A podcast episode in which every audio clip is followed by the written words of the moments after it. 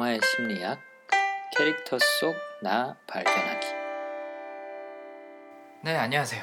오늘은 또 빅쇼트라는 영화를 어, 분석을 해보기 위해서 어, 세 명이 모였습니다. 홍민규 씨 나와 네, 계시고요. 안녕하세요.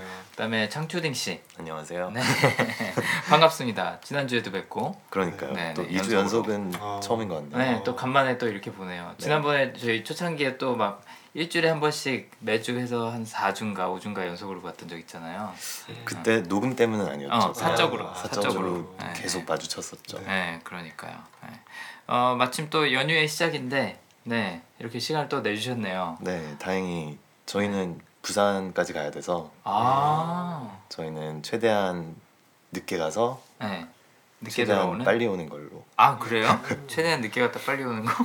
하긴 뭐 이번엔 차안 연휴가 때. 길으니까. 네. 어, 그렇구나. 그렇군요. 네, 저랑 민규 씨는 네, 서울에 계속 다 있습니다. 서울에 있습니다. 아 그러세요? 네네. 그래서 이렇게 한가하게 느긋하게 팟캐스트 녹음을 하고 있습니다. 네. 서수만 투자하면 됩니다. 네, 그렇습니다. 네. 어, 빅쇼트라는 영화가 지금 꽤 인기가 있어요. 생각보다. 저는 사실 스티브 잡스가 더 음. 인기 있을 줄 아, 알았는데 저도요. 지금 뭐 한 35만 명 네. 어, 정도 된 것 같더라고요. 예매 예매 순위도 뭐 10위권 안에 있었어요. 뭐 6인가 7인가. 저는 사실 배우 진들 보고 오 대박인데 막 이랬었어요. 어, 4명 캐스팅 된 사람들이 다 하나하나 네. 대박이죠. 다 주인공이었어요. 저는 맞아. 배우진을 못 보고 영화를 봤는데 아, 네. 진짜요? 제가 전에도 말씀드린 전 사람들 얼굴을 잘 구분을 못 해요. 아, 구분을 맞아. 못하는데 네. 그래서 영화를 다 보고 이제 크레딧이 올라가는데 딱 나온 게 브래드 피트가 나왔더라고요. 네. 브래피 어? 있는지 몰랐어. 아 브래드 피트 아니, 왠지 그 아저씨 같았는데 브래드 피트가 있어서 어 저 사람도 있었구나 그래서 나오면서 어. 이렇게 팜플렛을 보니까 네. 뭐 라이언 고슬링 있고 네. 네. 어, 유명한 사람들 많이 나왔더라고요 어, 알아본 배우가 그럼 누구였어요? 그나마 알아본 사람이 브래드 피트였죠 아 이럴 수가 아. 크리스찬 베일도 못 알아보셨구나. 네 전혀 못 알아봤어요 아 그래도 그러셨구나. 그런 편견 없이 영화를 네. 봤다는 게 사실 영화에 몰입하기는 더 좋죠 뭐. 네. 그랬던 것 같아요 그러니까 지난번에 헤이트풀 얘기할 때 그런 얘기 했었거든요. 뭐. 새뮤얼 잭슨이 영화에 나오면 어떤 영화든지 상관없이 네.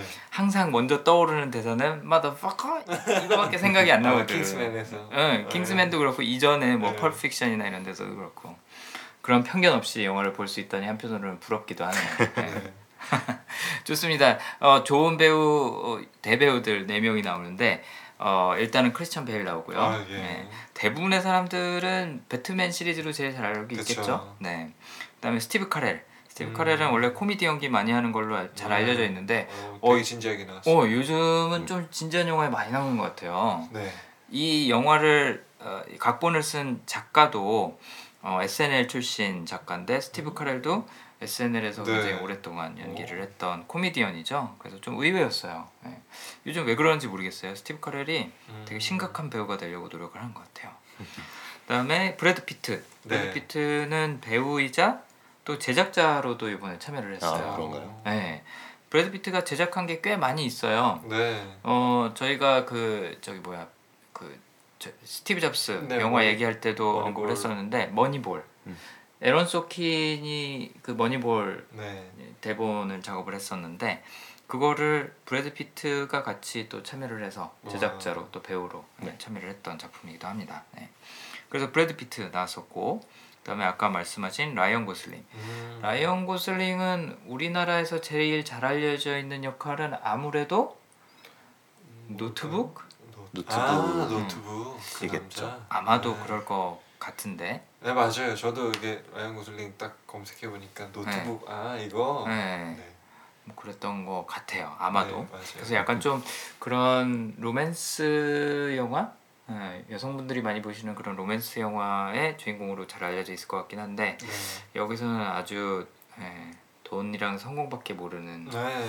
음, 그런 약간 전 되게 마음에 들었어요 이, 이 음, 캐릭터 그래서 마음에 네, 들었어요? 마음에 들어서 저 사람은 누군가 하고 있었죠 어, 운동하는 모습도 멋있긴 해요. 약간. 어. 이게 저 운동하다가 어 전화 와서 전화 받고 어. 프로페셔널해 보이긴 했어요. 음, 그 화장실 장면에서도 되게 어, 어, 아 카리스마 있었죠 들어오면 막 아. 나가 나가 이러는 거. 와, 음, 그렇죠. 카리스마 있기는 하죠. 그거 보고 전 뭘 느꼈냐면 아 미국 가면 안 되겠구나. 같은 인종들한테도 저러는데 이제 네.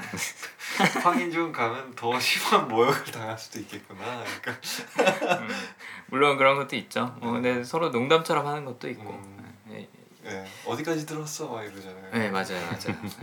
네. 민규님은 자기 확신이랑 존재감 있으시니까 네.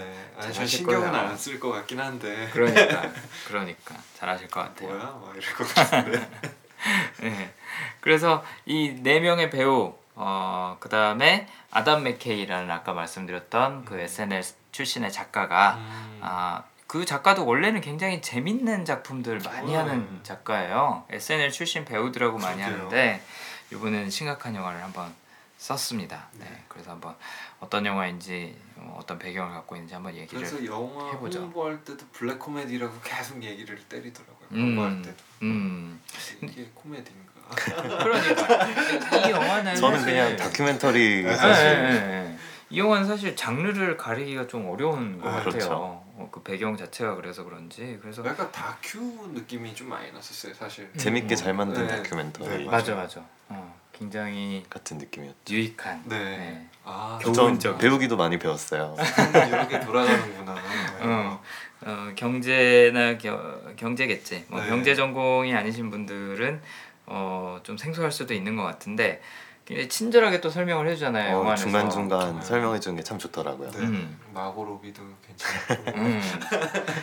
설명을 해주는 게 어, 유명 인사들이에요. 네. 예, 그냥 뭐 아무나 나와서 설명을 해주는 게 아니라 뭐 셀레나 고메즈도 나오고 네, 맞아요. 뭐 앤서니 볼데인이라는 그 유명한 요리사, 셰프도 네. 어, 요리사도 나오고 마고로비도 네. 나오고 또 누구 나왔었더라?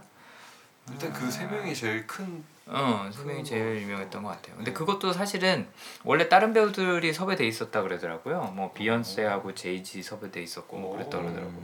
근데 중간에 바뀌었대요. 아무튼 어 되게 재밌는 형식의 영화입니다. 그래서 네.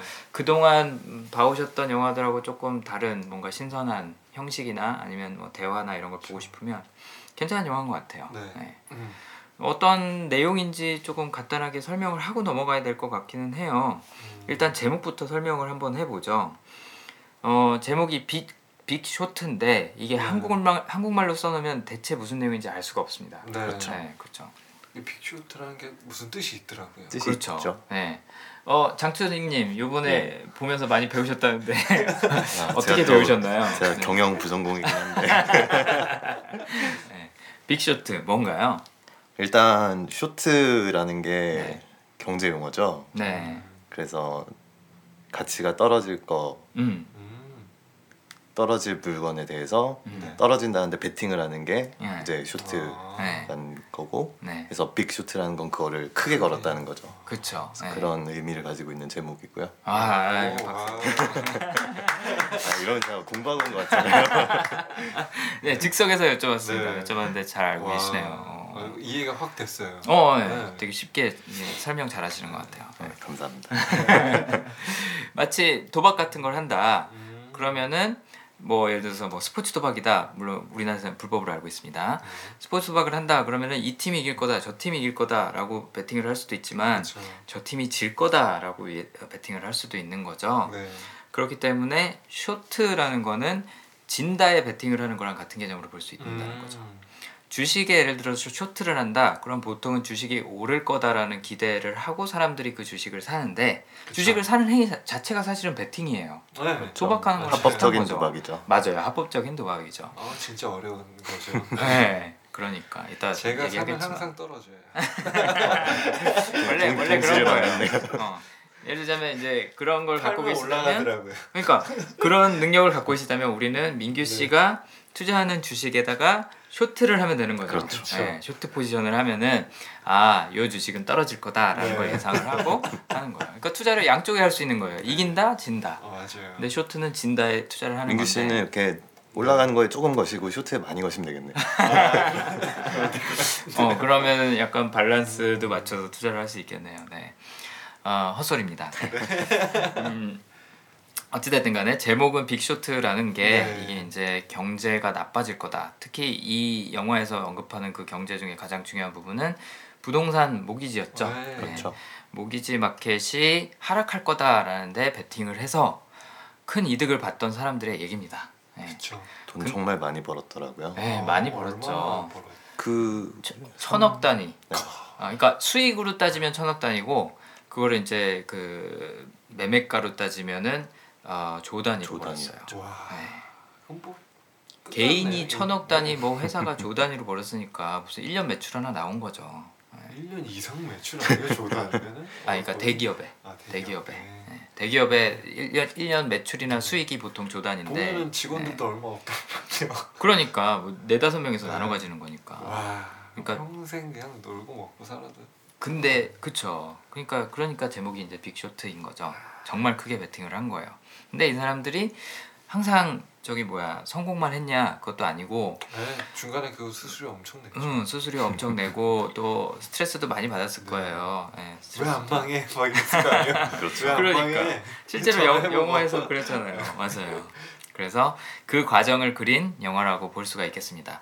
대부분의 사람들, 99.9%의 사람들은 하우징 마켓, 그러니까 그 부동산 음. 시장이 상승세이다. 절대 망하지 않고 절대 무너지지 않을 거다. 음. 지금 말- 민규 씨 네. 말씀하신 것처럼 경고할 거다라고 생각을 했는데 0.1%도 안 되는 그 소수의 사람들이 그 반대로 베팅을 해서 어, 그 과정을 겪은 네. 네, 그 얘기를 오늘은 스포 걱정은 안 해도 되겠네요. 네, 이미 일어났던 역사적 사실입니다. 네, 사람들이 그리고 광해 보고 뭐 스포주의 뭐 그런 얘기했던 거 기억나는데 사, 사도 사도 사도 어, 어, 어. 뒤주에 갇혀 죽는다고 미와인이 죽는다고 막 이런.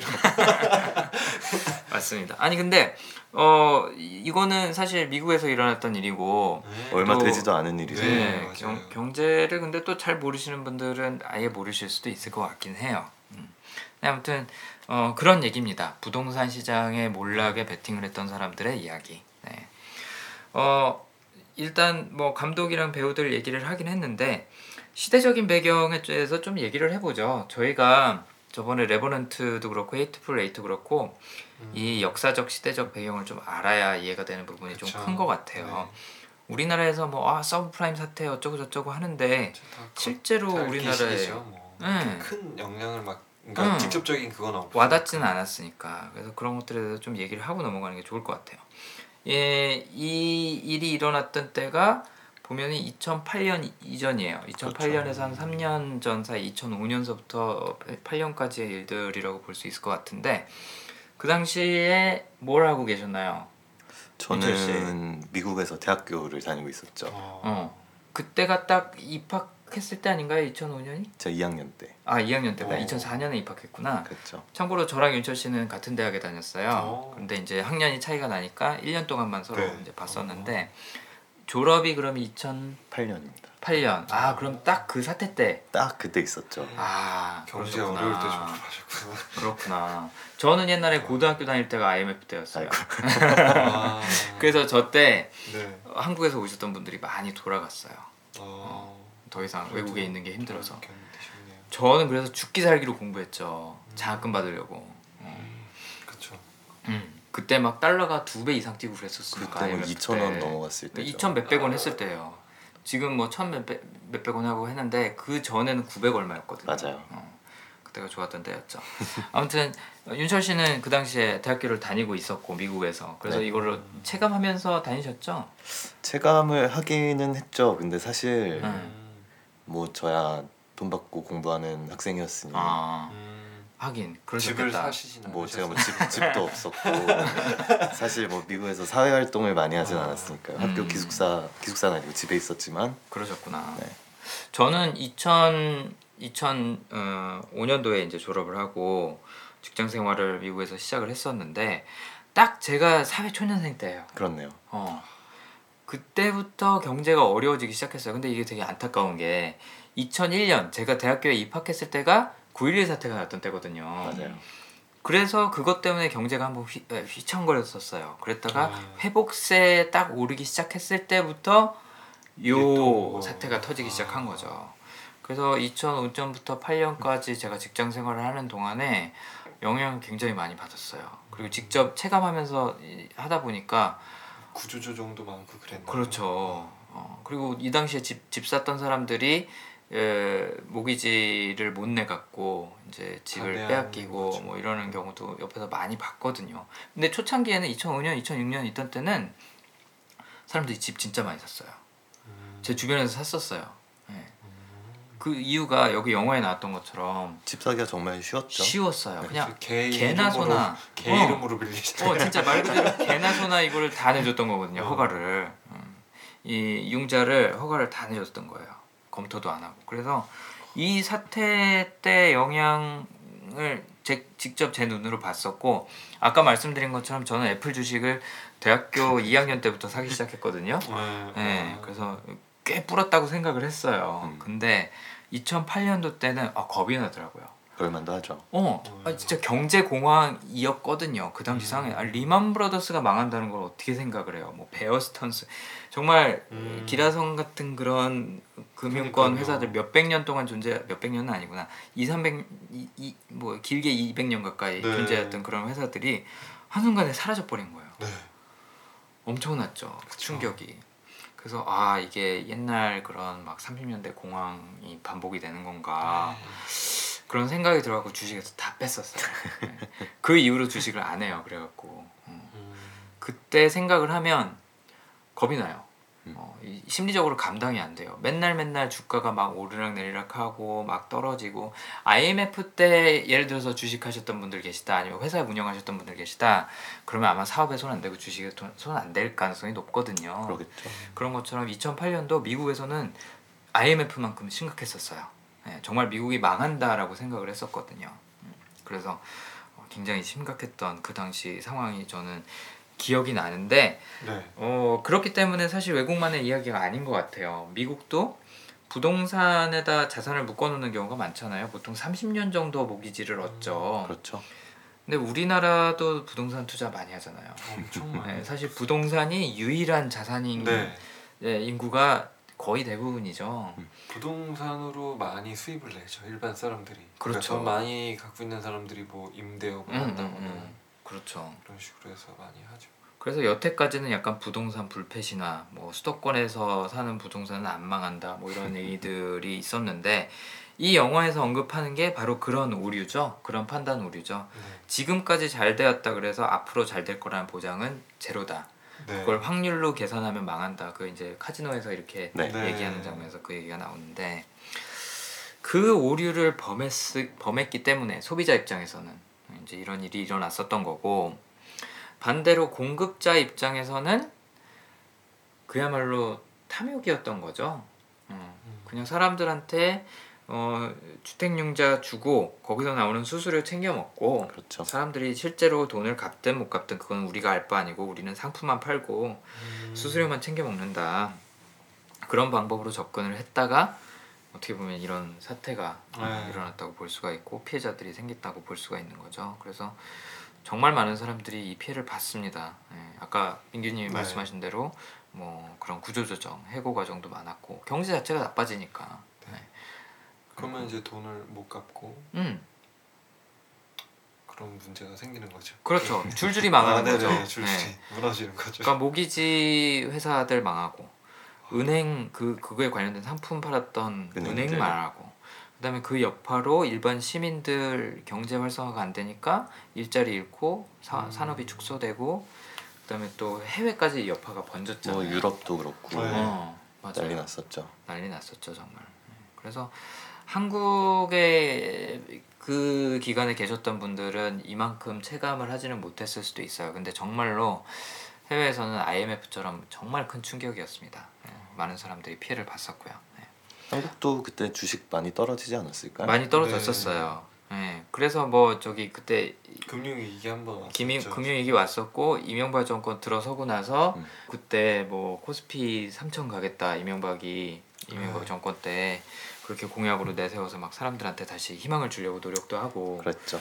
뭐 그랬던 시기였던 것 같아요. 근데 아무튼 체감이 됐던 거는 정말로 그때 집을 잃었던 사람들이니까 네. 우리나라의 뭐 주가랑 환율이랑 뭐 이 정도 영향 받았을지 모르지만 아 미국에서는 정말 심했습니다 이때. 그리고 뭐지 며칠 그러니까 몇 년 안 됐을 때 이제 미국 다큐멘터리 봤는데 집 없어서 이제 차 타고 사는 사람들이 좀 예. 그게 이것 때문인 건가요? 예, 이때도 그런 일 많았죠. 예. 그래서 영화에서도 왜 다리 굴다리 밑에 이렇게 있는 네. 사람들 이렇게 잠깐 비춰주고 그러는데 되게 힘들게 살 때. 그 마이. 마이애미 살던 분도 나중에 네, 이사 가는 거 차에다가 나오잖아요. 짐 이렇게 어. 천장에 네, 싣고 네, 가죠. 맞아요. 네. 그 애기. 네. 음, 음, 음, 음. 정말 집도 잃고, 네, 뭐 재산도 다 잃고, 그다음에 또 일거리도 잃고 해서 피해를 많이 봤었던 그런 사태입니다. 그렇죠. 뭐 구체적인 경제 용어는 저희가 뭐 굳이 이 팟캐스트에서 언급할 필요는 없을 것 같아요. 네, 음. 없을 것 같고 말씀하신 대로 영화에서 꽤 친절하게 설명을 해주죠. 네. 정말 친절하더라고요. 정말 친절하게. 그리고 전 거기 나왔던 예시들이 너무 좋았어요. 아 기억에 남는 예시 혹시 있으세요? 그 이제 요리사분이 나와서 네. 음. 남는 생선들을 가지고 뭘 할까 뭐 그런 네, 얘기 네, 하잖아요. 네. 음. 그래서 아, 정말 음. 좋은 예죠. 딱 쏙쏙 들어오더라고요. 음, 그렇죠. 금융회사들은 상품 팔고 수수료 취하고 하는 게 목적인 거지. 그러니까 정말로 소비자들을 위하는 부분은 그렇게 많지 않은 것 같아요. 어, 저도 비, 비슷한 비유가 하나 생각이 나는 게 이제 보통 우리가 회를 먹을 때 사시미를 먼저 먹죠. 네. 네, 그게 제일 온전한 고기 그 모양이 나오니까 사시미 먹고. 소주. 어? 아이 또 윤철이 아니라 그래서 이제 사시미가 나오고 그거보다 조금 못한 걸로는 스시를 만들고 스시보다 조금 못한 거는 뭐 찌라시 덮밥이라든지 네. 아니면은 그런 걸로 롤, 어, 캘리포니아 캘리판 캘리포니아 롤 같은 걸 이제 만들죠. 근데 여기서 얘기하는 서브프라임, 서브프라임 모기지 혹은 뭐 그 외에 어, 상품들 음, 를 보면은 다 남는 재료로 요리를 한 거죠. 포장을 잘 해놓은 거죠. 네. 포장을 매력적으로 해놓고 뭐 레이팅도 뭐 트리플 A급 뭐 맞아요. 이렇게 네. 해놨지만 사실 속을 들여다보면은 최악의 재료들인 거예요. 네. 네. 최악의 재료들이 있고 사람들이 먹으면 탈날 게 뻔한데도 불구하고 일단 팔고 보자라는 음, 음. 그런 방식으로 이제 이 은행들에서 어, 하고 있는 거죠. 근데 이게 참 어떻게 보면 믿기가 되게 어려운 게 우리가 왜 못 먹는 음식 파는 회사들 되게 욕하잖아요. 네. 양아치라 그러죠. 그렇죠. 근데 금융회사들에서 일하는 사람은 우리가 어, 굉장히 엘리트고 막 유능하고 막 음. 뭔가 그런 사회 의식을 갖고 있는 그런 지식인들이고 막 이렇게 생각을 하는데 사실 이거 되게 양아치 짓 한 거거든요. 그 아무래도 용어나 그런 게 음. 네. 공부를 하지 않으면 음. 못 좀- 알아들으니까. 그렇죠. 음. 그래서 내가 공부를 하니 널 인정해 주겠어. 약간 그런 음. 느낌 아닐까요? 음. 어, 무슨 말인지 모르겠고 아무튼 대단하네. 뭐 좋은 좋은 거라 하니까. 아. 사실 저도 막 이제 주변에서 음. 주식 추천 같은 게 들어오면 음. 알아듣는 척 열심히 하지만 음. 결국은 저한테 관심 제가 관심 있는 거는 얘가 그래서 얼마나 오를 건데 말고는 없잖아요. 그쵸. 뭐 그쵸. 회사 뭐 기반이 탄탄하니 무슨 음. 기술이 있니 음. 음. 뭐 제가 알면 좋겠지만 음. 사실 이게 돈이 될 거라고 하는데 음. 뭐 어디선가 나온 얘기겠지 어, 뭐 뭔가 근거가 있겠지 말이니까. 음. 하고 믿고 저도 사는 경우가 많기 때문에 음. 어. 뭐 그걸로 피도 많이 받고 그쵸. 뭐 무슨 무슨 상품이 나왔다 그러면은 왠지 거기에 나오는 얘기들은 다 소비자한테 이득이 될 것 같은데 그렇죠 실제로는 금융회사에 이득이 더 많은 경우가 많은 것 같아요. 근데 하여튼 요때 서브프라임 그 모기지 사태가 있었을 때에 일어났던 일들은 정말 양아치 짓인 것 같아요. 아유. 양아치 짓이 아니라 이건 불법이죠. 불법이라서 뭐 사실은 여러 사람이 잡혀 들어갔어야 되는데 한 명밖에 안 네. 한 명밖에 감옥에 가지 않았다라는 얘기가 나오죠. 음.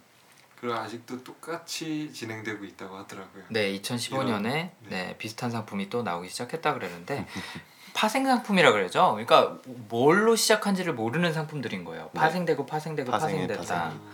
그래서 원재료가 뭔지를 모르는 음식을 먹는 거랑 똑같은 거죠. 마치 우리가 어묵을 먹는데 아니, 게맛살이라 그래야 되나? 뭐 어쨌든 뭐 둘다 둘 다 그렇죠. 네.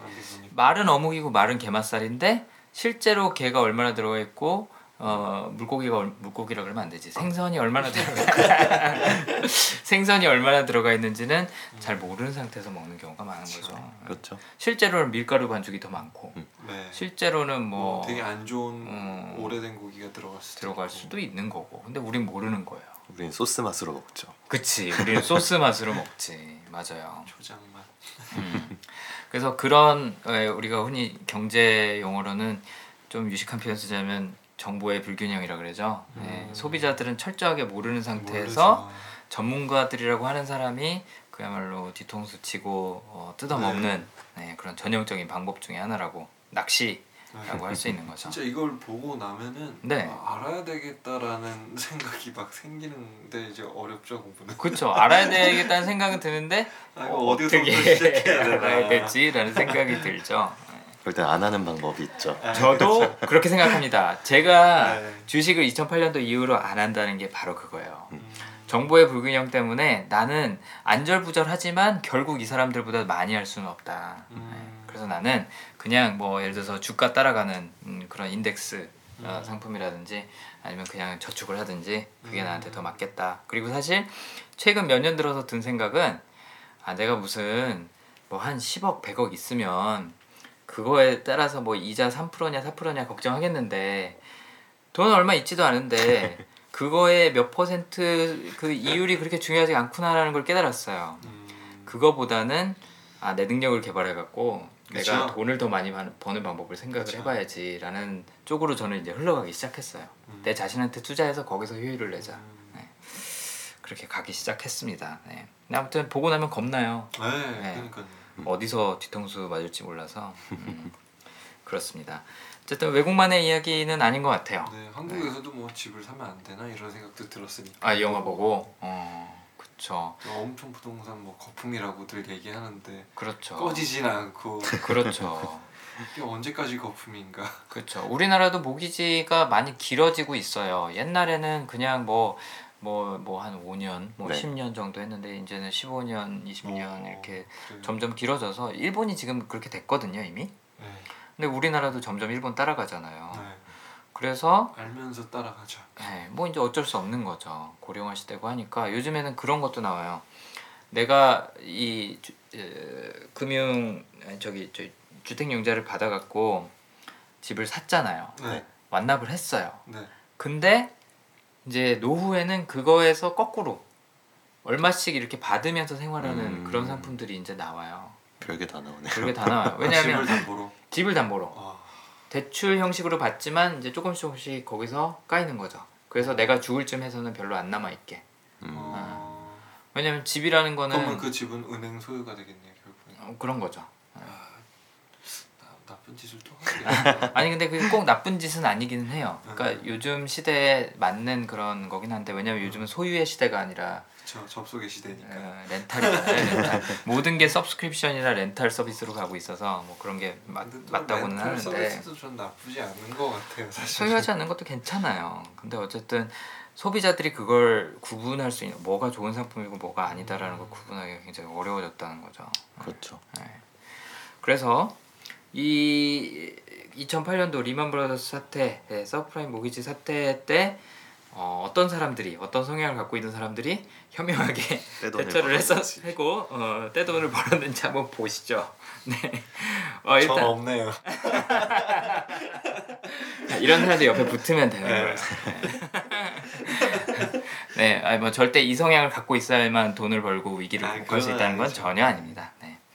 네. 일단 크리스천 베일이 연기했던 마이클 버리라는 그 의사가 있었죠. 네. 이 사람이 비뇨기과 의사예요. 어. 실제로. 어. 그러니까 이름은 이 이름이 아니긴 한데 어쨌든 모델이 됐던 그 캐릭터는 비뇨기과 의사라 그러더라고요. 음.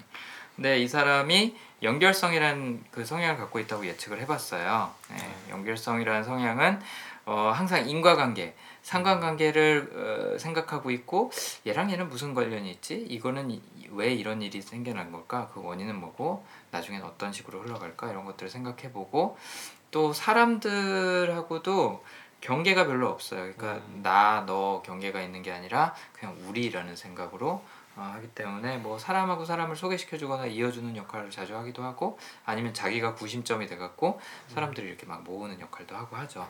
어, 실제로 극에서 크리스천 베일이 연기한 마이클 버리라는 그 어, 의사도 원래는 의사였는데 어, 투자 노하우 같은 걸 이제 공유하다가 어, 웹사이트를 만들고 그 웹사이트를 통해서 이제 투자를 도와주다 보니까 어느새 투자 회사를 만들게 되는 그렇죠. 네, 그런 역할로 나오죠. 그래서 극 중에서는 이 서브프라임 모기지 사태의 원인과 그 결과를 예측하는 음, 음. 그런 역할로 나옵니다. 여기서도 이제 연결성이라는 성향을 사용을 해서 그 인과관계를 파악을 했던 거고요. 그다음에 스티브 카렐이 연기했던 마크 바움이라는 이제 투자사 대표죠. 네. 어, 투자사 대표는 복구라는 성향을 갖고 있다고 예측을 해봤는데요. 음, 잘못된 게 먼저 보이는 스타일이에요. 음. 좀 불만이 많은 사람. 네. 네, 불만이 많은 것처럼 보이죠. 화가 네. 나 있어요. 항상. 음, 그게 왜 그러냐면 최상화 성향 지난번에 얘기했지만 최상화 성향 같은 경우에는 뭔가 우수한 것들이 보이고 눈에 먼저 들어오는 거예요. 보이고 어떻게 하면 이걸 더 개선할 수 있을까를 보는 반면에 복구 성향을 갖고 있는 사람들은 뭐가 잘못됐나 그래서 고쳐야 되는 것이 무엇이고 원 상태로 복구시켜야 되는 게 무엇인가 이런 것들을 주로 보는 거예요. 노력하지 않는데 보이는 거죠 눈에. 음. 예. 그래서 어, 이 마크 바움이라는 캐릭터는 세상도 어, 고, 고장난 것들을 고치고 싶고 사람도 뭔가 고장난 게 있으면 고치고 싶고 그다음에 또 과거도 뭔가 내가 되돌리고 싶은 게 있으면 음. 그것도 다시 되돌리고 싶고 이제 이 영화에서는 형이 자살한 게 이제 되돌리고 싶은 과거 음. 중에 하나로 나오죠. 네. 그거는 약간 그래도 직시를 못 하고 있었죠. 네. 영화 초반에. 이전까지는 네 그렇죠. 그러다 영화 후반에 가서 하죠 네 맞아요 그 얘기는 이제 조금 더 깊게 한번 들어가 보시죠 그다음에 마지막으로 브래드 피트가 연기했던 벤 리커트 음. 네.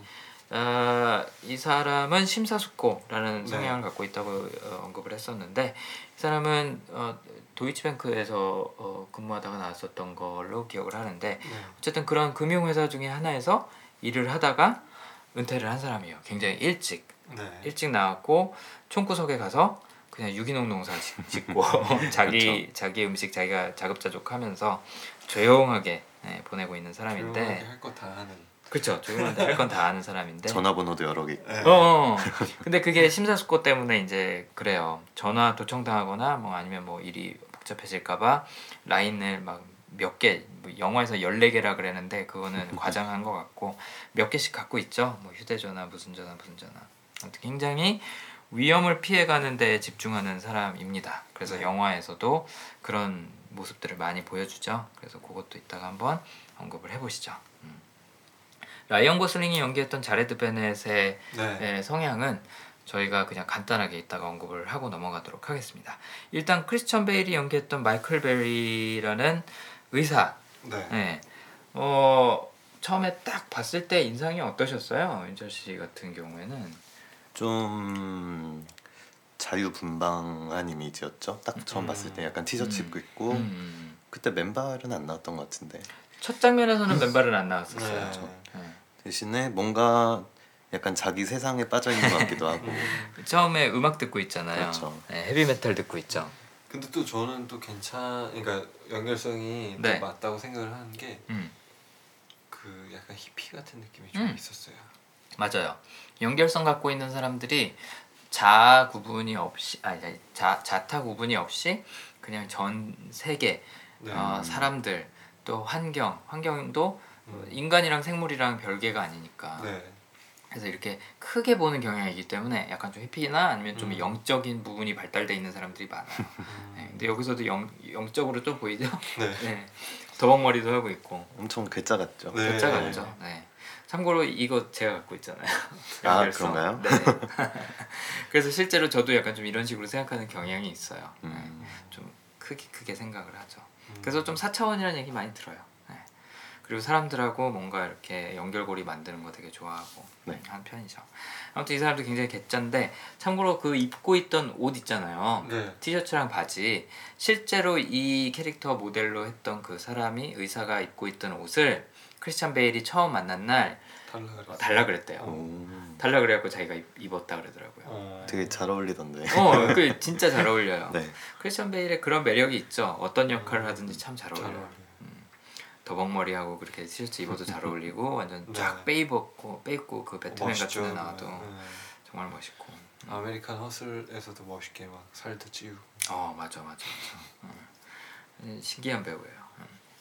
아무튼 비뇨기과 의사인데 어, 독학으로 굉장히 다양한 분야의 지식을 섭렵을 했어요. 그래서 뭐 부동산 관련된 거, 경제, 법률, 그 다음에 또 어, 뭐 경제 경영 뭐 그거 말할 것도 없고 뭐 여러 분야에 대해서 자기가 관심이 있어서 공부를 하는 사람이더라고요. 그 처음에 이제 어, 영화 시작할 때 책상에 놓여 있는 책들을 보면 음. 어, 그런데 결국에는 그렇게 다양한 분야에 관심을 갖는 것 때문에 이게 이게 참고로 연결성 때문인데 패턴을 읽어낼 수가 있었던 거죠. 그렇죠. 음. 그리고 그 몰기지 관련된 자료도 누가 그걸 다 읽어보냐라고 하는데.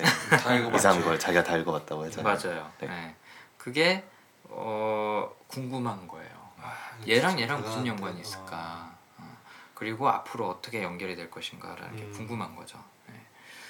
어, 그래서 어쨌든 이 영화 안에서는 서브프라임 모기지 사태의 원인을 밝혀내고 또 예측을 하죠. 거의 3년 먼저.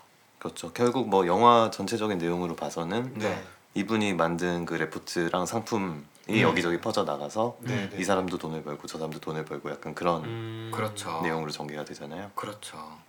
돈을 벌기도 했지만 사실은 또 이 사태를 공론화하고 또 어떻게 보면 빨리 터트리는 그런 기폭제가 되지 않았을까요? 음. 막을 수 있던 것도 이 사람의 기여가 크지 않았을까? 그렇죠. 네. 만약에 이 레포트도 없었고 이런 게 있다는 것도 없었으면 원인을 밝혀내기가? 쉽지 않았겠죠. 네. 어, 그냥 어떤 경제 공황이 왔는데 왜 그랬다라는 걸 나중에 알았을 가능성이 높겠죠. 음. 아무튼 여기서는 굉장히 중요한 역할을 했습니다. 네. 또 연결성의 요소 갖고 있는 어, 부분이 이제 살펴보면 저는 개인적으로 그런 부분이 눈에 띄더라고요. 어, 그 이제 은행한테 음. 하나하나씩 찾아가 갖고 설명을 해줘요. 음. 그렇죠. 설명을 해주고 나 이런 상품을 하나 만들어줬으면 좋겠다라고 제안을 하면서 다들 비웃잖아요. 어 다들 비웃죠. 네. 다들 비웃는데도 아니다 아니다 이거 다 내가 생각해 본 거다 하면서 뭐 미리 이런 관련된 서류나 이런 거다 어, 자료 같은 것도 준비를 해오고 하는데 이미 이, 이 사람 머릿속에는 다 그림이 그려져 있는 거죠. 네. 음. 연결성이 잘하는 것 중에 하나가 큰 그림 그리는 거라고 음. 말씀을 드렸잖아요. 음, 머릿속에 이미 어, 과거에서 현재로 이어지는 건 물론이고 앞으로 3년, 5년 후에는 이게 어떤 식으로 나타날 것이다라는 게 머릿속에 다 그려져 있기 때문에 이런 확신을 갖고 음. 회사들 하나씩 하나씩 돌아다니면서 상품 만들어줘. 그렇죠. 나 여기는 50 아니 50이란다. 어 5천만 달러인가요? 어 5천만 달러 뭐 여기는 뭐 2천만 달러 뭐 이렇게 계속 투자를 하면서 다니죠. 그때마다 비웃고 야 너 수수료 장난 아니게 내야 돼. 당분간 뭐 당분간이 아니라 이 사람들은 망할 거라고 생각을 하죠. 그렇죠. 너이 돈 다 잃을 수도 있어라 그랬는데 어 괜찮아 하면서 그 은행들 하나하나 방문할 때마다 컵을 갖고 와요. 네. 네. 기념으로. 어. 전리품이죠. 전리품이죠. 나- 난 이미 이겼어. 네. 너네 나중에 망할 거야. 너네 이 컵 나중에 여기 사무실에 있지도 않을 걸. 약간 이런 느낌으로 다 가져와 버리잖아요. 네. 어, 그런 것도 이제 머릿속에서 큰 그림이 이미 다 그려졌다라는 거의 증명이었던 것 같고 또 이 사람이 어, 가족적이라는 얘기가 영화에서도 나오죠. 굉장히 그렇죠. 가족을 중시하는 것도 음. 어, 연결성 갖고 있는 사람이 예, 굉장히 중요시하는 부분일 것 같아요. 음. 나의 일부라고 생각을 네. 하는 거죠. 그리고 또 희한한 게 아내를 만나는 것도 희한한 어, 방법으로 인터넷 만나요. 네. 네. 연애 사이트에서 만났다고 했죠. 네, 매치닷컴이라고 네. 굉장히 유명한 사이트가 있는데 그러니까 뭐 특별히 상관 안 하는 거예요. 네. 내가 모르는 사람이든 아는 사람이든 어쨌든 우린 같은 인류고 그래서 만난 어. 계기가 나왔던 게 뭐라고 했었죠? 내가 자신을 약간 좀 낮춰서 소개를 했어요. 네. 나는 눈, 눈 한쪽이 실명이고 어. 그다음에 아. 의대생인데 빚이 뭐뭐 2억 가까이 있다. 네.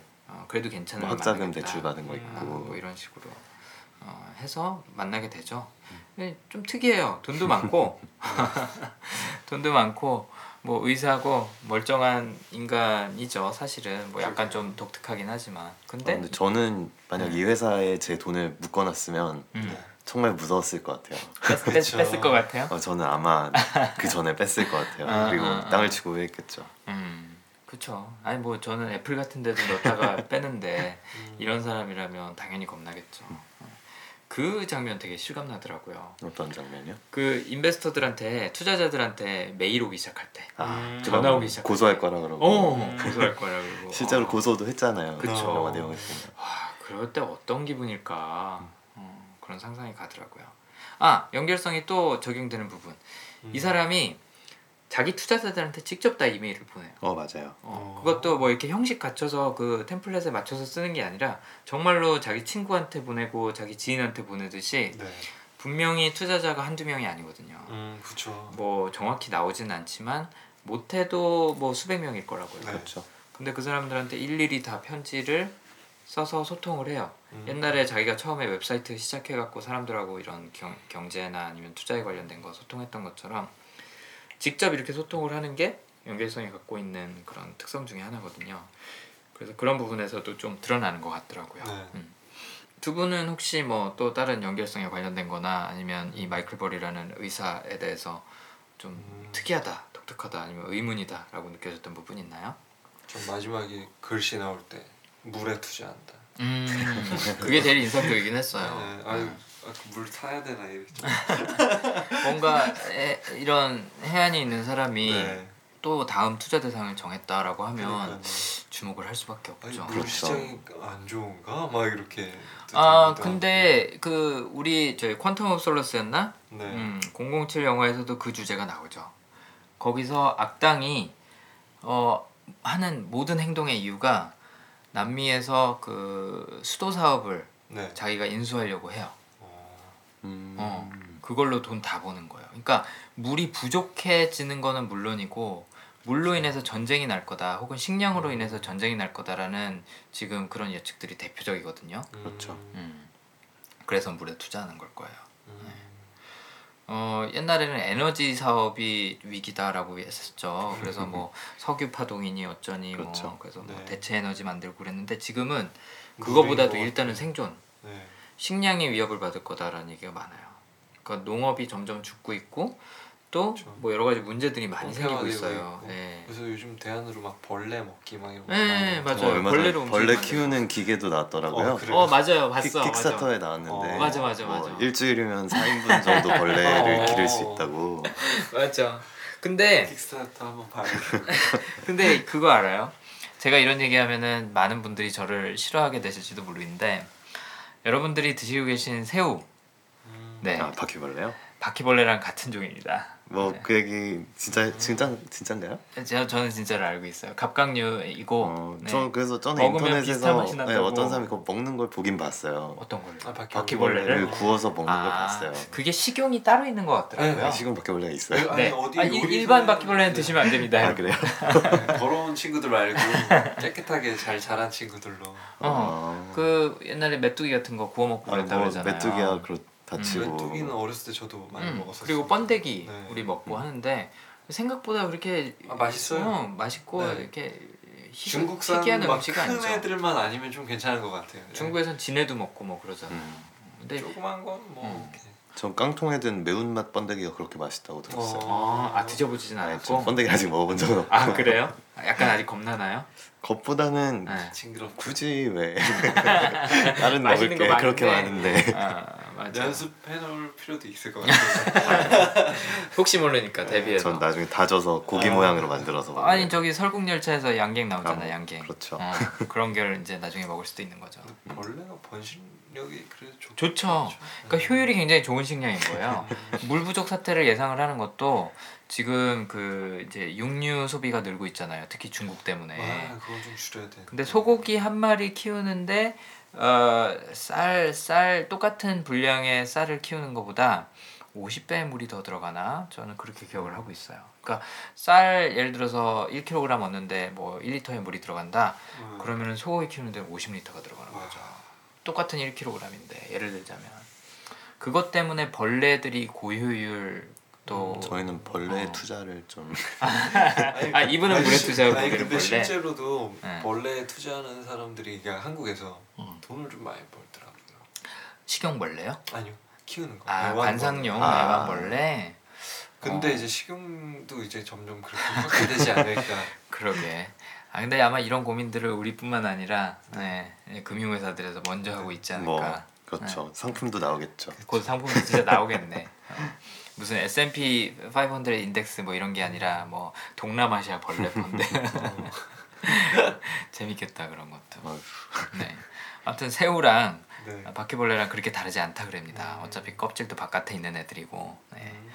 한게 맛도 비슷하다 그러죠. 네. 음. 식사 시간에 들으시면 조금 음. 그러실 수 있겠네요. 네. 특히나 지금 새우를 드시고 계시면 근데 저는 그렇죠. 그런 생각이 전혀 안 드네요. 음, 어 그래요? 네. 어 그러시구나.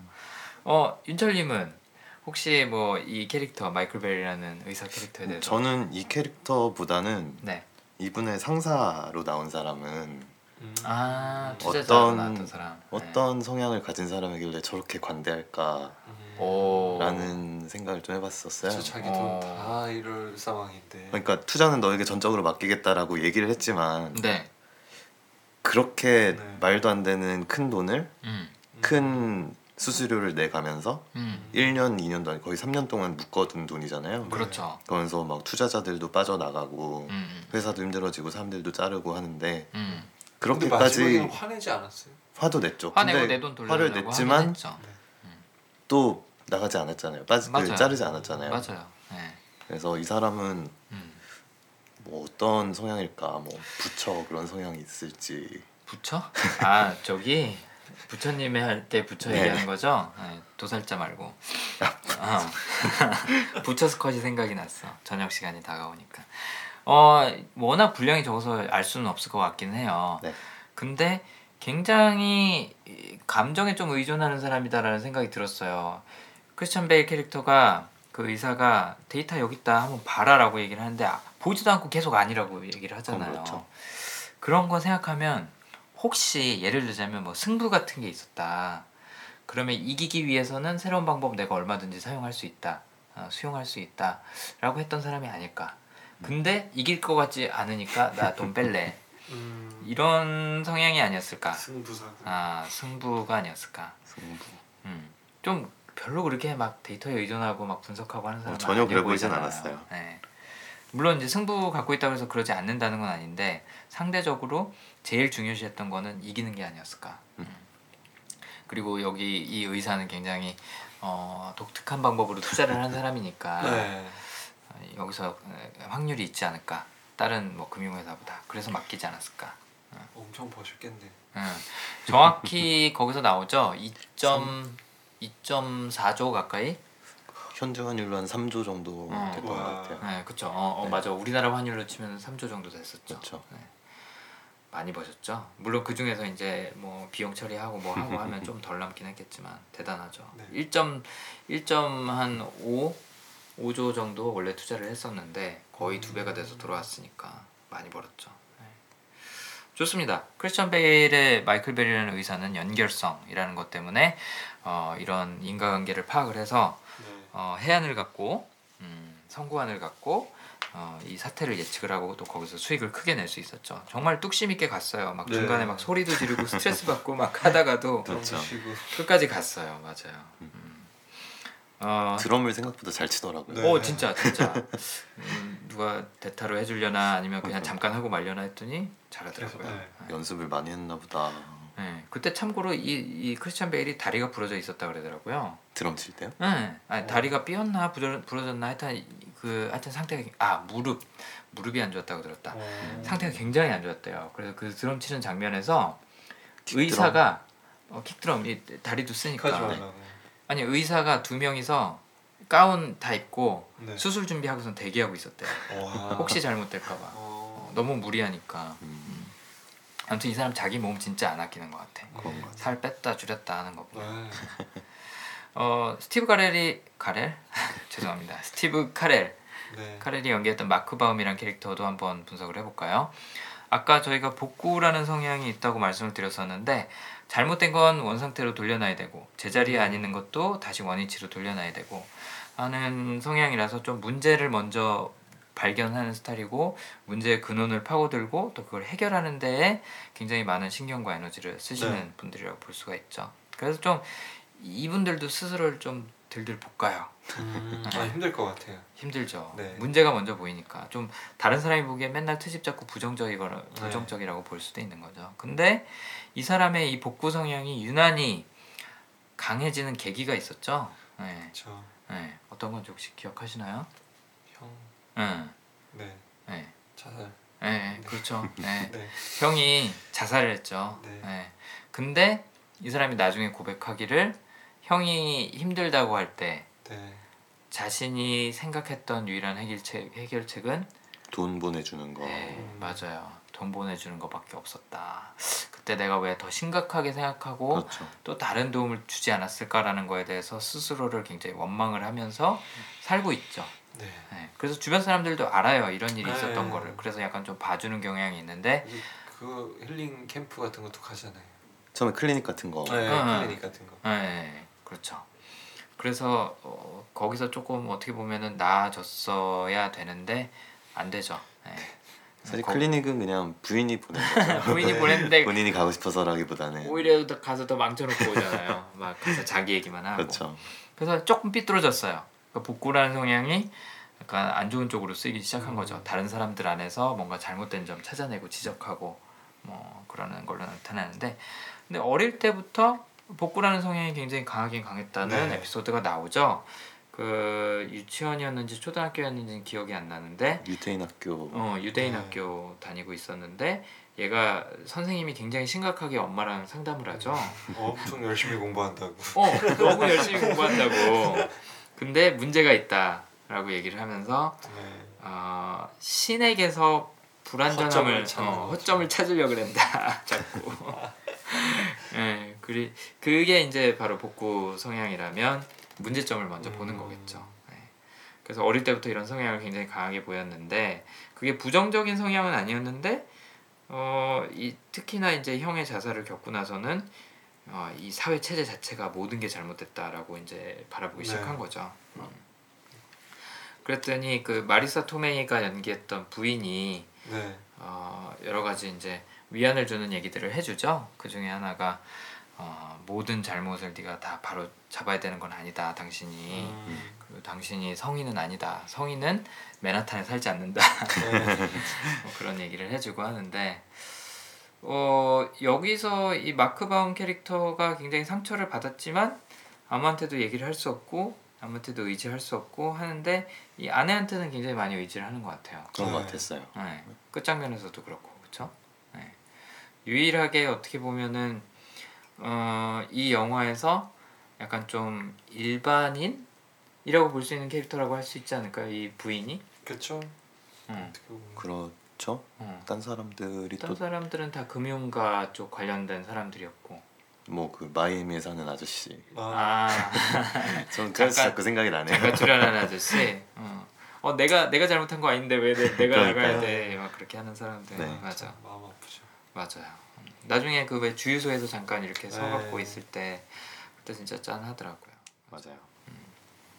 아무튼 스티브 카렐이 연기한 이 마크 바움이라는 캐릭터는 어, 자신의 직업을 굉장히 좋아한다고 스스로한테 막 세뇌를 시키면서 하고 있는데 이 사람이 일하는 이유는 사실은 하나인 것 같아요. 복수죠. 네, 그렇죠. 어, 어떻게 보면은 자기가 이 은행들의 잘못된 점들 때문에 피해를 받고 또 세상 사람들이 피해를 보고 음. 있다고 생각을 하는 거죠. 그래서 어, 사람들한테서 돈만 뜯어가는 그런 어, 뭐라 그럴까 잔혹한 그런 은행들에게 복수할 방법을 찾고 있었는데 어떻게 보면 지금 하는 일이 그렇게 된 거죠. 그렇죠. 그리고 이 사람이 회사에서 또, 또 나와갖고 이걸 차린 거잖아요. 네. 나온 배경도 복구랑 연결이 있지 않을까 싶었어요. 음. 어. 그리고 약간 같이 일하는 사람들을 보면 복구가 필요한 사람들인 것 같아요. 뭔가 어딘가 좀 망가져 있죠. 네. 근데 이 사람이 회사에서 나오게 된 배경도 옛날에 저기 그 대사에서 보면 회사에 있을 때 자기 상사가 되게 비합리적인 행동을 하는데 음. 그거에 대해서 자기가 할 수 있는 게 없어서 나왔다. 음. 어, 그래서 그냥 어쩔 수 없이 자기 회사를 차리게 됐다라고 얘기를 했었죠. 네. 왜냐면 이 사람 혼자서 회사를 바꿀 수는 없으니까. 그렇죠. 그 다음에 어 약간 이 사람도 탐정놀이를 좀 해요. 크리스천 네. 베일도 탐정놀이를 하는데 방식이 좀 다르죠. 그쵸. 크리스천 베일은 본인이 갖고 있는 데이터로. 데이터를 바탕으로 뭐 숫자도 분석하고 패턴도 찾고 해서 음. 뭔가 어떻게 보면 이론을 만들어내는 반면에 스티브 카렐은 스스로 이론을 만들어내진 않아요. 음. 하지만- 확인을 하는 거죠. 그렇죠. 문제점이 무엇인지 찾아다니면서 확인을 하죠. 그렇죠. 어떻게 보면은 약간 행동 약간 이런 것도 좀 있을 수도 있겠네. 있을 수 있을 것 같아요. 음. 급하죠 좀. 네. 그리고 지- 일단 자기 눈으로. 네. 어 일단 자기 눈으로 확인해봐야 되고 어 그런 부분이 행동도 있을 것 같긴 한데 네. 복구의 관점에서 보자고 하면 문제의 근원을 내가 파악해야지만 된다. 음. 어, 그런 측면에서 좀 동기가 강하게 작용하지 않았을까라는 네. 생각이 들어요. 어 그 마이애미에 확인을 하러 가죠. 그렇죠. 네. 집들 다 비어 있고 네. 음, 월세 에, 그 융자도 다 갚지 않고 있고 그렇죠. 그럼 그 집들은 다 미국 은행 건가요? 그렇게 되는 거죠. 음. 네. 왜냐하면 모기지라는 건 내가 그 돈을 완납하기 전까지는 소유주는 은행이거든요. 음. 거기서 그 스트리퍼도 설명한 역할로 나오지 않았었나요? 네네네. 그게 되게 중요하게. 아, 뭐 그쵸. 자기가 뭐 네. 주택이 뭐 다섯 개 있고 네. 맞아요. 네. 집 4개 별장 하나 아, 그렇죠. 콘도 하나 아, 이렇게 나오는데 그 모기지 브로커들 그러니까 그 주택융자 그 담당자들이 그 스트리퍼 담당자들이었잖아요. 네. 네. 그러면서 되게 자랑을 하죠. 스트리퍼들은 다 현금 박치기다. 그래서 돈도 잘 갚고 좋다라고 하는데 가서 얘기를 들어보니까 융자를 하나만 얻은 게 아니라 다섯 개를 얻은 거예요. 네. 아무튼 그 장면도 되게 인상적이었어요. 그리고 신용 등급도 없는 사람들이라는 게 약간 스티커들의 네. 그쓴 이유. 네, 맞아요, 하더라고요. 맞아요. 네. 현금으로만 쓰니까 카드 네. 안 쓰니까 그렇죠. 카드를 써야지 신용 등급이 그쵸. 생기거든요. 계속 가 한국도 똑같잖아요. 그렇죠, 그렇죠. 왜냐면 신용 카드니까. 네. 아, 체크 카드를 쓰면 신용이 예, 신용을 뭐 이렇게 검증할 방법이 없으니까 그렇죠. 근데 그 장면도 참 재밌었는데 그 모기지 브로커들이 담당자들이 이제 이 팀이 마크 바움의 팀이 이제 갔을 때 설명을 막 해주잖아요. 네. 그때 마크 바움이 뭐라고 얘기를 하냐면 쟤네 왜 자기네들 잘못을 고백해? 음. 맞아요. 막 그렇게 질문하는 장면이 있어요. 네.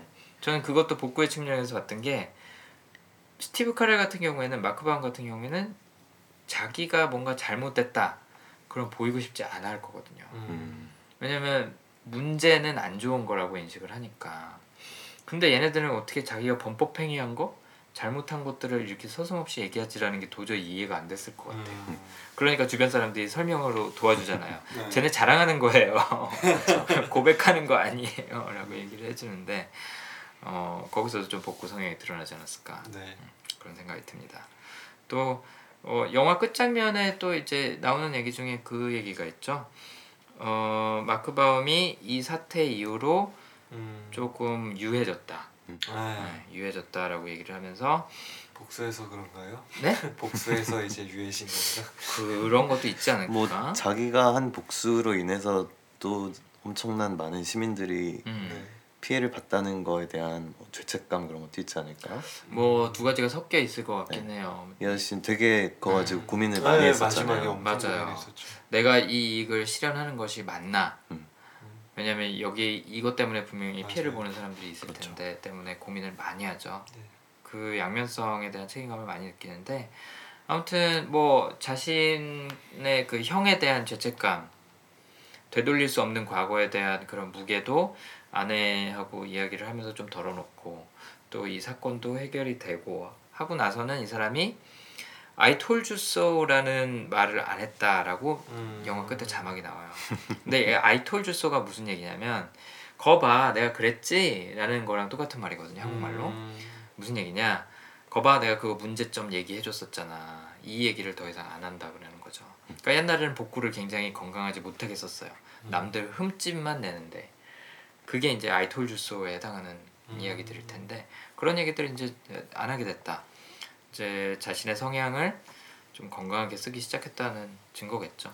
그리고 전 이분이 막 그런 막 퍼블릭한 네. 컨퍼런스나 그런 데서 음. 막말을 정말 서슴없이 하는 게 너무 좋았어요. 아, 네. 맞아요, 맞아요. 되게 멋있다고 생각했어요. 그- 그리고 그게 실제로 그랬다고 얘기를 어, 해주잖아요. 어, 어, 어, 맞아요. 실제로 그 부동산 그, 그 상품 네. 금융 상품 컨퍼런스에 가갖고 이, 이거 니네 지금 다 완전 사기. 아니냐 망하고 있는데 뭔 소리냐 그리고 전화 받고 나가. 그리고 전화 받고 나가고 맞아 속 시원했을 것 같아 지켜보는 좀, 사람들 네. 입장에서 맞아요 그래서 잘못된 게 있으면 되돌려야겠다는 의지가 굉장히 강한 성향이고 그게 자신의 형의 자살에 대한 문제도 그랬었고 심지어는 신에서도 그걸 찾았었고 신의 네. 불완전함 뭐 그다음에 이 경제가 망가지고 있다는 거에 대해서 엄청난 스트레스를 받고 음. 뭐 청문회 청문회는 아니었구나 인터뷰에도 나가서 이런 얘기들을 하고 사람들한테 경고하는 역할을 많이 했어요. 음. 어 마지막에 이렇게 왜 어떤 그 다른 금융가랑 긍정적인 금융가랑 대담하는 장면이 있었잖아요. 네. 네. 거기서 베어스턴스였죠. 네네. 어 베언스턴스의 추- 투자가 네네네. 네. 베언스턴스에 투자를 했던 사람인데 그 사람하고 이제 대담하는 장면에서 다른 금융가들한테도 이제 아예 그냥 대놓고 얘기를 하죠. 이 사람 망할 거다. 너네 지금 너네가 아니라 우리가 이렇게 어, 한심한 사람들일 줄 몰랐다. 나는 금융인들이 음. 이 정도까지 정말 질 나쁜 사람이 될 줄은 몰랐다. 뭐 이런 얘기들을 하는 게 평소에 갖고 있던 그런 복구라는 성향 때문에 문제점을 파악하고 보고 근원을 찾고 사람들한테 그걸 알려주고 하는 게 자연스러웠지 않았나 음. 네. 그런 생각이 듭니다. 네. 어 사실 이 두 캐릭터가 메인 캐릭터예요. 그렇죠. 네, 그렇죠. 근데 브래드 피트랑 라이언 고슬링이 연기한 캐릭터도 그냥 잠깐 간단하게 짚고 넘어갈까요? 네. 네. 어 일단 브래드 피트부터.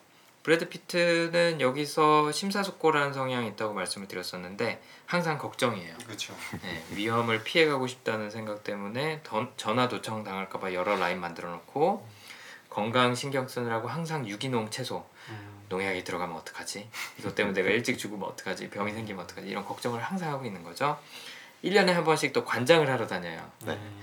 한동안 미국에서 관장 치료가 유, 유행을 했던 적이 있어요. 어. 지금은 약간 좀 많이 수그러든 것뭐 같은데 암 예방 뭐 이런 차원인가. 예, 대장암, 직장암 뭐 이런 거 예방하기 위해서 콜로노스코피, 아니 콜로노스코피는 저기 뭐지?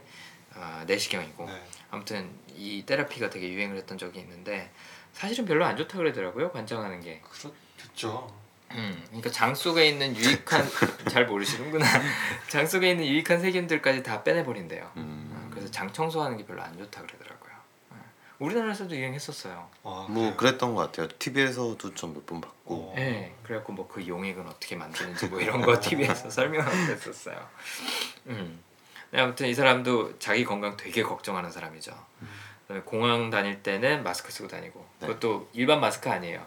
사스 그, 마스크 같은. 어, 사스 마스크 의료용 마스크 쓰고 다니면서 반대쪽 엘리베이터에서 오는 사람한테 막 이렇게 아 너도 훌륭하다 막 이렇게 거수경례도 하고 그러고 그다음에 미국 경제가 망할 거라는 거에 대해서 투자한 거에 대해서도 이 사람도 죄책감을 좀 갖고 있잖아요. 네. 많이 가지고 많이. 있죠. 음, 그렇기 때문에 그 집 잃을 사람들, 직장 잃을 사람들, 또 그것 때문에 뭐 자살하는 사람들 음. 생각하면 기뻐하면 안 된다. 그렇죠. 그것도 굉장히 어떻게 보면은 신중한 태도를 보이는 건데 그렇죠. 심사숙고의 가장 키워드는 신중함이라고 볼 수가 있을 것 네. 같아요. 결정도 행동도 말도 신중하게. 무서운 그 통계를 하나 얘기를 해주죠. 실업률이 1% 올라갈 때마다 미국에서 40만 명이 자살을 한다. 그래서 아, 그 실업률? 퍼센티지 목숨 거는 거거든요. 네. 우리나라는 실업률이 이제 더 이상 통계를 에, 분석을 하는 게 의미가 없을 정도로 올라갔어요. 근데 진짜 음. 걱정은 구매력이 없으면 뭘 만들어도 이제 상관이 안 팔리죠. 안 팔릴 텐데. 그 기업들이 그게 잘하는 게 아닌 거죠. 네. 사실은 걱정이죠 어떻게. 예, 양극화성은 그 양극화 저기 뭐지 현상을 두려워하는 게 그거잖아요. 네. 예.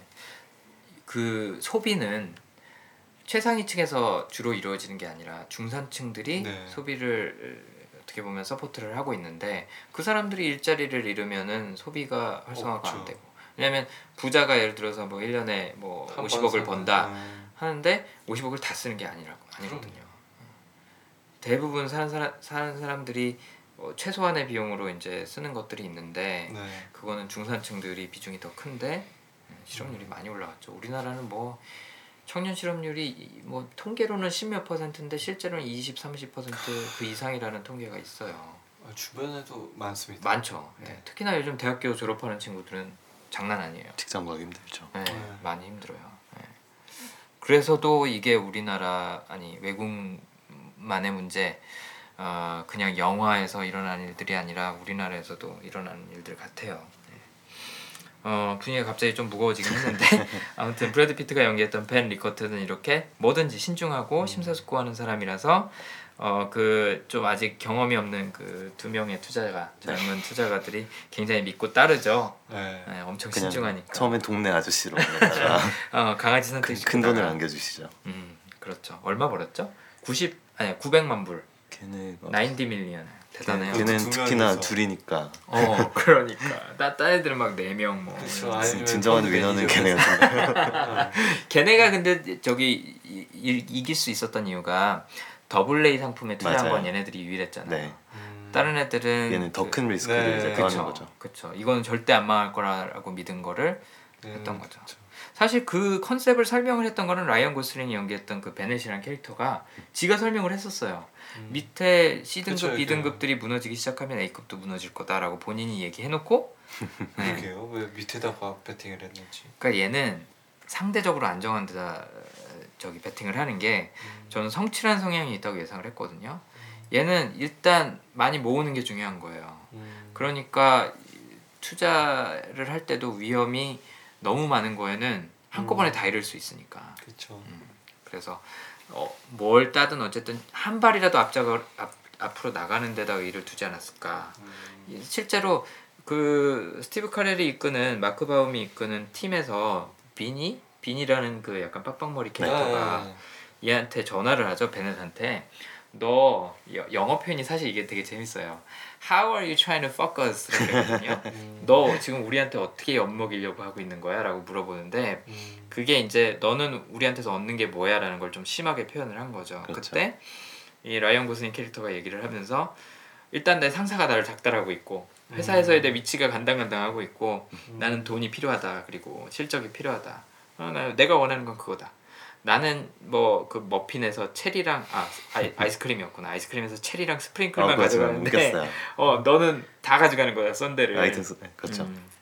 아이스크림 다 가져가는 거다 난 토핑만 가져가는 거고 음.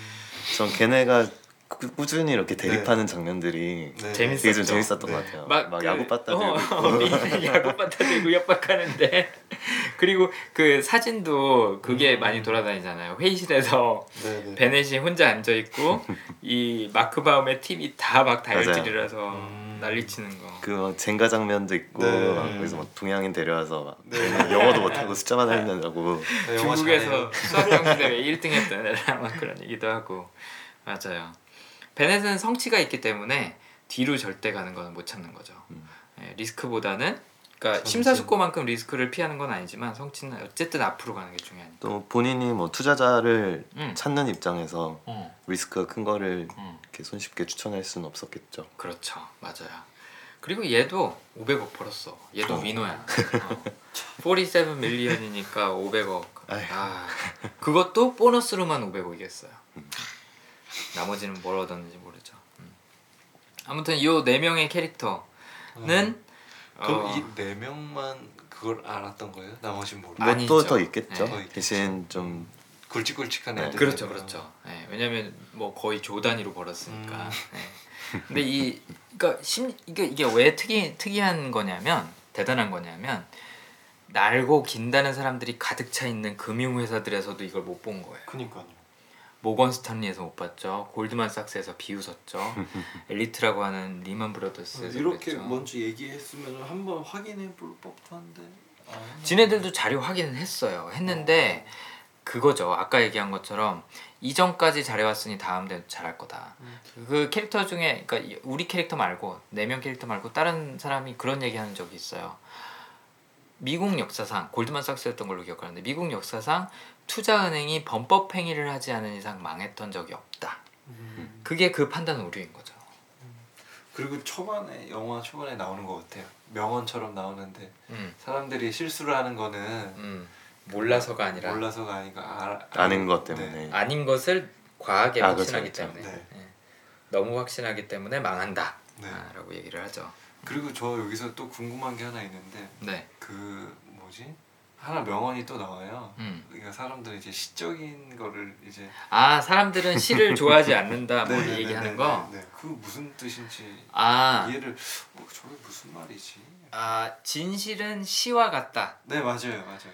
왜냐하면 사람들은 시를 정말 싫어하거든. 아 그래서 진실을 싫어한다는 그렇죠. 사람들은 진실을. 듣고 싶어하지 진실을 않는다. 대면하는 걸 무서워한다는 얘기죠.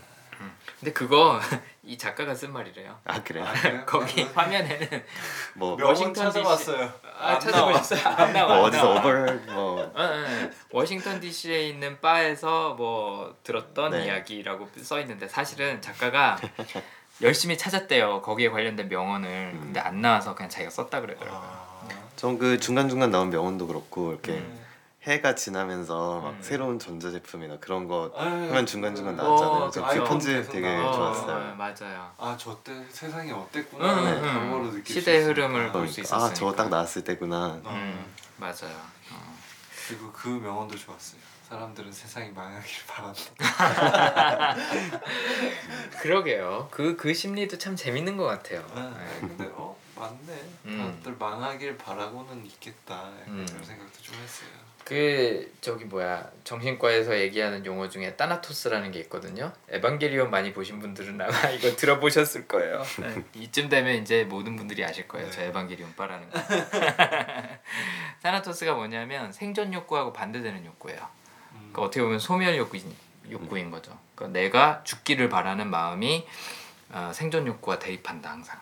음. 공존한다라는 얘기를 하는 그런 이론이 있는데 어, 집단으로도 약간 어떻게 보면 그렇게 볼 수 있는 네. 거죠. 세상이 망하길 바란다. 음, 뭐, 뭘까요? 그런 거 아닐까요? 세상이 망하면 다 같이 망하는 거고 아, 설마 뭐더 러굴날 정말 운이 좋으면 나 혼자 살 수도 있는 거.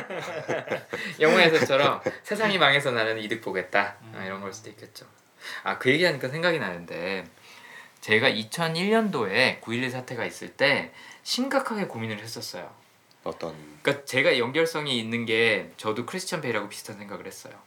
지금 상황에서 내가 어, 숙박업계 음. 그 다음에 그 항공사들 음. 그런 데다 투자하면 나 돈 벌겠다. 어. 왜냐면 음, 9.11 워낙에 사태 많이 나고선. 어, 9.11 사태 나고선 비행기들 주가 다. 주가 떨어지기 음. 시작하고 막 뭐 망한다 어쩐다 해서 실제로 망하기도 했고 음. 그 다음에 호텔 왜냐면 사람들이 여행 안 다니고 음. 못 다니니까 네. 근데 언젠가는 이거 다시 회복될 거다 그쵸. 그래서 난 투자를 할까라고 생각을 했다가 안 했어요. 그 이유가 여기서 스티브 카레라고 크리스천 베일이 고뇌했던 이유랑 똑같아요. 다른 사람의 불행으로 아니면 이런 지금 음, 어떻게 보면 혼란의 시기에 내가 이 이득을 취하는 게 맞나 아닌가라는 생각이 들어서 그 판단이 섰지만 안 했어요. 어, 그래서 어, 그래서 어떤가요 지금? 지금 네 지금 아주 찢어지게 가능합니다. 네 그때 할 걸. 네. 아, 어 아니 진짜 농담이 아니라 어 그때 굉장히 심각하게 고민을 했었어요. 아 이거 분명히 돈이 될 텐데. 근데 근데 이 다시- 영화 나오고 나서 그런 거 발견하는 사람들 좀 많아질 것 같아요. 아니에요. 아닌가? 또 모르나? 항상 주식 시장을 보면요 사람들이 이게 이성적으로 움직이질 않아요. 패닉해요 항상. 패닉의 반대 방향으로 가는 게 얼마나 힘든지를 이 영화가 보여준 거거든요. 음. 그래서 99.9%는 이렇게 갑니다. 음. 아니 아니 반대로 갑니다. 네. 그러다가 잃죠. 아무튼 똑같은 상황이 돼서 또 어떤 비극에서 내가 이득을 취할 수 있는 기회가 온다라고 하면 저는 아마도 비슷하게 판단할 것 같아요. 지금도 아예 그냥 이건 아니다. 저한테 귀띔 귀띔만 좀 귀뜸은 해드릴까요? 저도요. 아 예, 투자 회사를 하나 차려야 되나? 네, 아, 좋습니다. 하여튼 저한테는 굉장히 개인적으로 많이 와닿았던 영화인 것 같아요. 이런 음. 이야기들 때문에 제가 직장 생활 시작했을 때 어, 직접 미국에서 봤던 사태들이기도 하고 또 주변에서 이것 때문에 영향 굉장히 많이 받았었거든요. 우리 학교 선배 중에 고등학교 선배 중에 골드만삭스 있었던 선배가 하나 있어요. 아. 그 선배는 이쪽은 아니었고 굉장히 보수적인 본드 쪽이었거든요. 음. 본드 쪽이었는데 채권. 채권은 정말 금융 상품 중에서 제일 안전하고 그쵸. 재미없는 거거든요. 음. 그쪽에 있었던 선배인데 그때 회의를 느끼고 나왔어요. 음. 나와갖고 키노아라고 혹시 아세요? 아니요. 쌀 같은 거죠. 네 맞아요. 그런 곡물인데 다이어트 뭐 건강 생각하시는 분들이 굉장히 좋아하세요. 그 사업 해- 시작해갖고 하고 있어요. 음. 어, 멀쩡히 금융회사 다니다가 정말 똑똑한 선배인데 퀴노아 사업하고 있습니다.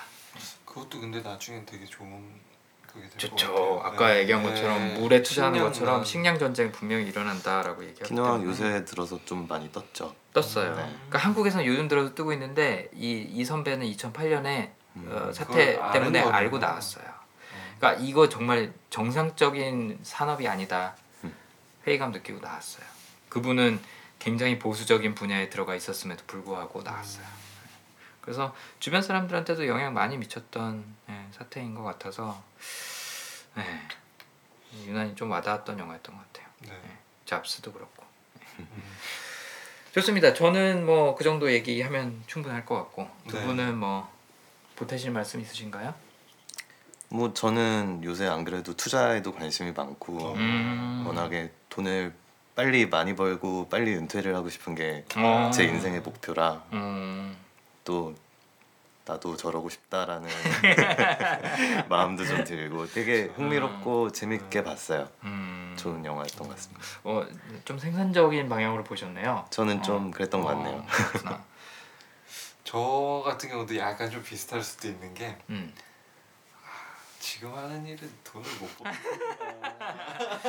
얘네들 현방에 비하면 아무것도 네. 아니구나. 아, 그러면 어떻게 보면 세상의 정보를 어떻게 흘러 흘러가는 그 정보를 아는 게 더 중요할 수도 있겠구나. 우리나라에서 돈 버는 사람들은 이 아까 정보의 불균형 얘기했었는데 네. 공무원들하고 이 연줄이 있어갖고 어디 어. 어디 땅이 개발될 거다 이런 거 미리 알고 가서 땅땅 투기하는 사람들 그렇죠. 그 사람들이 돈 많이 벌었죠 옛날에도 그렇고 네. 예. 뭐 아니면 지금도 아마 그럴 거예요. 아마. 그러니까 뭐 정부에서 뭐 이 산업에 투자한다더라 그 정보 미리 알고선 네. 또 주변에서 돈 버는 경우도 많고 그렇죠. 우리나라는 절대 균형이 일어날 수는 없을 것 같아요. 그러니까 그 양극화 현상이 더 심해진다 그러잖아요. 네. 네. 걱정이에요. 그런 생각들을 하셨군요. 네, 저도 옛날 생각하면서 네, 어, 아 이게 참 문제구나. 네. 네. 그리고 또 사람들이 이런데 또 속겠구나. 음, 또 이런 사태들이 일어나겠구나. 음, 그래서 저는 빨리 저도 이제 어떻게 보면 윤철 씨랑 비슷한데 빨리 돈을 많이 벌어서 음. 어, 안전한 네, 자산으로 마련을 해놓고 좀 해야겠다라는 생각이 들었네요. 네. 네. 우리 좋은 투자 기회 있으면 그게 벌레든 네. 식량이든 뭐든 좀 찾아봅시다. 네네 그러시죠. 네. 아무튼 어, 정말 교훈도 되고 네. 내용도 너무 재밌고 대화들도 재밌었던 이 영화 어, 같이 리뷰를 해봤고 다음번에 또 재밌는 영화 어, 함께 분석을 해보시죠. 네. 두분 같이 해주셔서 감사합니다. 감사합니다. 고생하셨습니다. 네, 감사합니다. 네, 고생하셨습니다.